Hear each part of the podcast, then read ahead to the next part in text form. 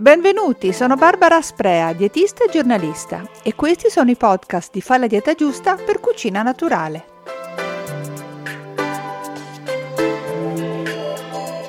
Il suo alito è aroma di miele e chiodi di garofano, la sua bocca deliziosa come un mango maturo, eccetera, eccetera. Recita un'antica poesia indiana del XII secolo. Insomma, da sempre gli uomini hanno unito sia l'atto del mangiare che gli alimenti stessi con la sensualità.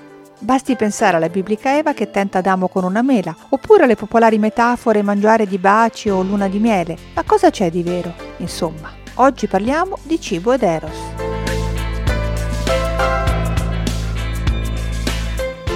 Linea generale possiamo dire che il desiderio sessuale è composto da una parte mentale e da una fisica. I cibi agiscono su entrambe, anche se la sfera psichica è spesso la più coinvolta. Il profumo, il gusto, la forma, ma anche il valore economico, ad esempio le classiche abbinate ostriche oppure caviale champagne ma anche il valore simbolico e culturale di ciò che mangiamo influenza la nostra emotività e ci regala sensazioni piacevoli che poi a cascata richiamano altri piaceri. La connessione tra alimentazione e sessualità, tuttavia, ha trovato una conferma anche a livello biochimico. A causa degli effetti di alcuni mediatori del sistema nervoso che stimolano l'appetito, si è visto che chi ha una vita sessualmente soddisfacente riesce molto meglio a controllare la fame nervosa e di conseguenza anche il peso.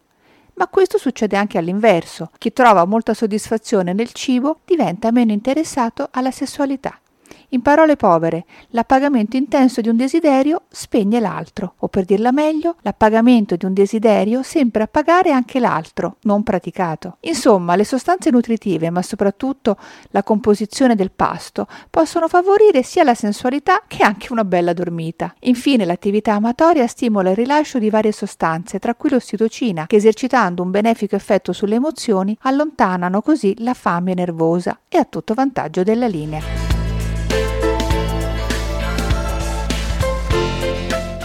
Errori che è meglio evitare. Se a San Valentino o in altre occasioni si decide di non trascurare la sensualità, ovviamente sarà utile sia limitare la quantità dei cibi che adottare dei piccoli accorgimenti riguardo alla qualità. Dei pasti abbondanti con tante portate oppure con alimenti carichi di grassi come una pizza e quattro formaggi o una lasagna super condita o ancora un fritto misto avranno poi bisogno di lunghi sforzi digestivi. Per chi non lo ricordasse, i grassi rallentano notevolmente lo svuotamento dello stomaco e quindi anche i tempi di digestione. In più, questi alimenti facilitano la tipica sonnolenza postprandiale, lasciando così poche energie per altre attività, pur se piacevoli. E che dire del dessert? Gli amanti dei dolci forse ci rimarranno male, ma un menù con delle intenzioni romantiche è meglio che non si concluda con un dolce, specie se elaborato e sostanzioso, poiché questo regala una sorta di appagamento. Anche il cioccolato, se da una parte contiene sostanze stimolanti, dall'altra è considerato un sostitutivo della sessualità e in effetti alcune sostanze rilasciate in circolo dalla cioccolata sono le stesse degli innamorati. Meglio quindi restare sul leggero, magari portando a tavola un invitante frutto esotico ben presentato. Riassumendo, o si ama o si digerisce. Se quindi è consigliabile rimandare ad altre occasioni una fetta di torta al cioccolato e panna, è anche meglio non esagerare con gli alcolici, in piccole dosi, una o due calici al massimo, il vino provoca una leggera alterazione dello stato di coscienza e dei freni inibitori. Al contrario, troppo alcol, oltre a fare male, stordisce e ha un effetto negativo sulle prestazioni, specie quelle maschili. Lo champagne viene considerato la bevanda più afrodisiaca di tutte, certamente per il suo valore che ne fa un alimento di lusso e quindi consumato raramente, ma non solo. Le sue tante bollicine avrebbero la capacità di rendere più spumeggiante chi ne beve. Effetto del tutto contrario lo produrrebbe invece la birra, in quanto prodotta con il luppolo, una pianta anafrodisiaca. Raccolta in primavera veniva un tempo utilizzata per placare i bollori maschili. Attenzione infine a non esagerare con le bevande eccitanti, come il tè o il caffè, si rischia di diventare troppo nervosi.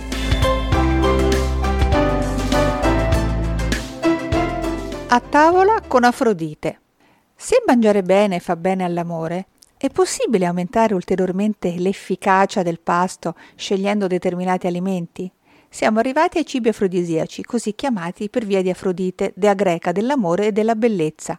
Già dall'antichità ad alcuni alimenti vengono attribuite proprietà in grado sia di stimolare il desiderio sessuale che di aiutare le performance, specie quelle maschili. Per lo più si tratta di erbe, spezie, radici o anche polveri di provenienza animale, contenenti sostanze che migliorano la circolazione sanguigna. Ecco spiegato il ruolo di melissa, prezzemolo, ginseng rosso e peperoncino, tutti aiutanti dell'amore. Ma non è detto che gli stessi cibi con proprietà stimolanti non vengano considerati anche afrodisiaci per analogia di forma o di funzione. È il caso del sedano, ad esempio, ortagio dalle forme evocative messo sulla tastiera del talamo nuziale per aumentare la fertilità oppure dell'asparago. Agli sposi francesi nel XIX secolo venivano servite tre portate di asparagi il giorno prima del matrimonio, in modo da aumentare il loro desiderio sessuale per la grande notte che li attendeva.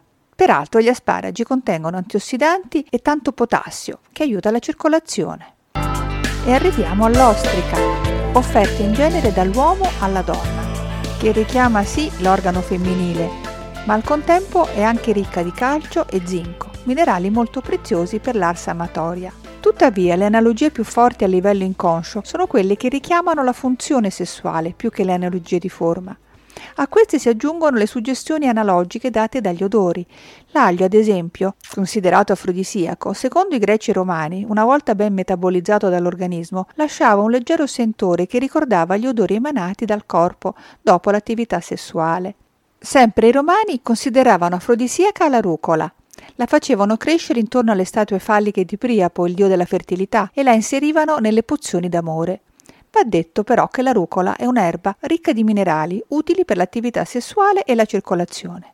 Infine, un'analogia certamente più delicata è quella con i fiori. La cucina floreale è considerata afrodisiaca poiché i fiori sono gli organi genitali delle piante, allo stesso modo anche certi frutti come la mela, la melagrana, il cui succo fortemente antiossidante migliora anche la circolazione sanguigna in tutte le aree del corpo ed è perciò considerato afrodisiaco. I kiwi o i frutti degli ortaggi quali il cavolfiore e i broccoli hanno a che fare con la sessualità e la fecondità. Un menù molto romantico. Da quanto detto, si capisce che un pasto basato su piatti cucinati con cura ma allo stesso tempo leggeri non chiude la serata, ma ne facilita la continuazione. Insomma, ancora una volta, le scelte equilibrate a tavola sono le migliori. Ad esempio, una cenetta che preveda degli antipasti tipo patè vegetali o crudité da intingere in gustose salse, come quelle di avocado, di pomodori secchi, oppure un hummus speziato. Salse magari rese piccantine con un po' di peperoncino, che usato in piccole dosi si considera afrodisiaco sia per il fuoco che ricorda, sia perché contiene sostanze come la capsicina, che stimolando le terminazioni nervose sulla lingua provocherebbe il rilascio di sostanze chimiche stimolanti. A seguire un primo piatto chic e light come un risottino agli asparagi oppure una vellutata di ortaggi con frutti di mare, magari da servire al posto di un secondo piatto cucinato al forno o al vapore, sempre accompagnato da un rinfrescante contorno di verdure. L'importante è soddisfare, ma non troppo, il palato e non alzarsi da tavola appesantiti. Si sa che degustare cibi gustosi rilascia in circolo sostanze benefiche per l'umore, come le endorfine. Mangiare bene, in un contesto piacevole e in buona compagnia, senz'altro predispone maggiormente ai contatti umani di qualsiasi tipo. E non entriamo troppo nel dettaglio. E con questa ultima considerazione per oggi ho finito. Vi ringrazio per avermi ascoltata e vi do appuntamento alla prossima settimana con un nuovo argomento del podcast di Fa la dieta giusta per cucina naturale.